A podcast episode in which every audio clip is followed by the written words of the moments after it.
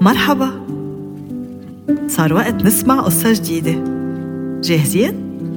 حضرنا لكم قصة كتير حلوة لليوم. حضروا حالكم. كنكنوا منيح وركزوا على التفاصيل.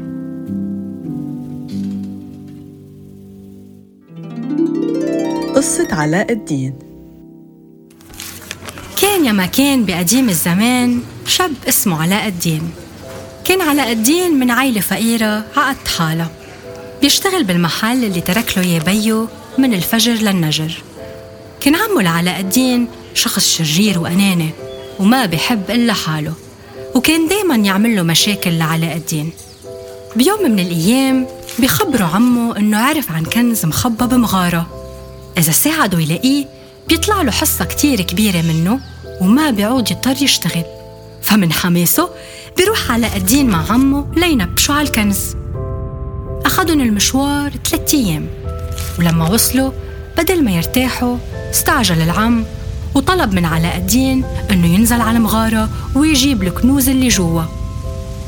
كان علاء الدين خايف كتير وكان معه حق يخاف لأنه المغارة كانت مسحورة. كرمال هيك العم ما كان بده يفوت وكان بده علاء الدين يفوت لحاله. وأول ما فاد فجأة بيتقفل الباب وراه. عمل حاله عم علاء الدين عم يفتح الباب وإنه ما قدر. فتركه وما اهتم. انحبس علاء الدين جوا والطريقة الوحيدة ليجرب يطلع كانت يكتشف المغارة ويكفي مشي بركة في مخرج تاني. وهو وعم يتمشى بين الكنوز لفت انتباهه مصباح قديم كتير. فمسكه ومسح عنه الغبرة. وإذ المصباح بصير يهز لحاله وطلع منه مارد كبير وضخم. في الضوء قوي برات المصباح. وأخيرا ظهرت آخ مفاصلي عم بتقطعوا من قلة الحركة. علاء الدين؟ هيدا أنت؟ كيف في اشكرك لأنه طلعتني؟ أنا بعرف. اطلب واتمنى. ورح حقق لك أمنياتك. بيجاوب علاء الدين. بدي أطلع من هالمغاره وهيك صار. على طريق الرجعة بيمرق علاء الدين قدام قصر كبير كتير كتير. كان ببلدة سلطان اسمه قمر الدين. وقمر الدين كان عنده بنت حلوة كتير اسمها ياسمين. وكان علاء الدين دايما يشوفها قاعدة على شرفة القصر. وكان دايما يحلم يتجوزها بس كان عارف إنه السلطان ما رح يقبل لأنه علاء الدين كان شاب فقير. وبعد ثلاثة أيام وصل علاء الدين على بيته ومعه المصباح السحري.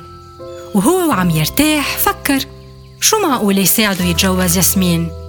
هون بتجيه فكرة وبيطلب من المارد كتير من المصاري والذهب والهدايا ليطلب إيد ياسمين بنت السلطان.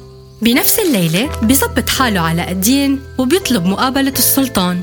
وأول ما عرف السلطان عن سبب زيارته دغري بيرفض لأنه بنته كانت انخطبت لابن الوزير. وبيقول له لعلاء الدين إذا بدك تتجوز الأميرة بنتي بدي أربعين خادم يصطفوا قدامي وكل واحد منهم يحمل كنز ولكل كنز يكون في حارس. الكل تفاجأ لأن طلبه للسلطان كتير صعب وشبه مستحيل. بس عالسكت بيبتسم علاء الدين.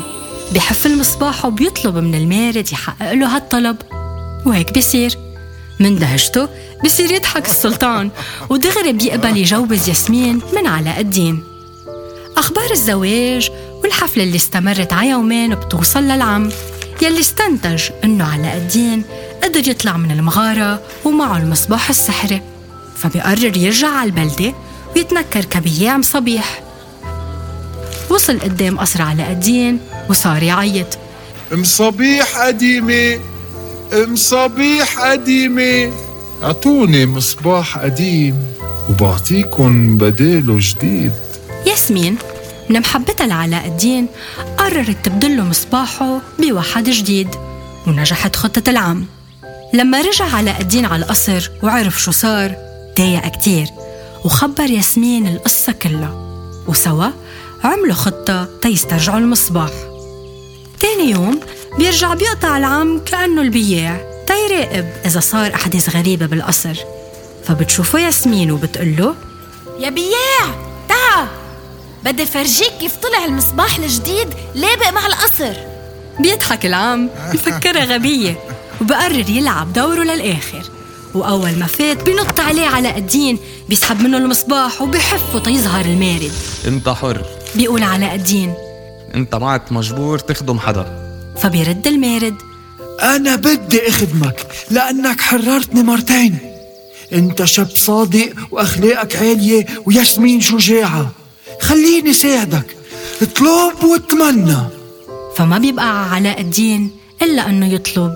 بعد عمي عنا وخليه يعيش حياتي اللي يستاهلها وهيك عاش علاء الدين وياسمين وأكيد المارد السحري حياة سعيدة وآمنة.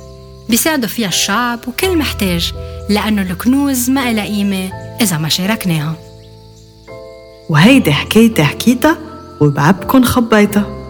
انطرونا بقصة جديدة.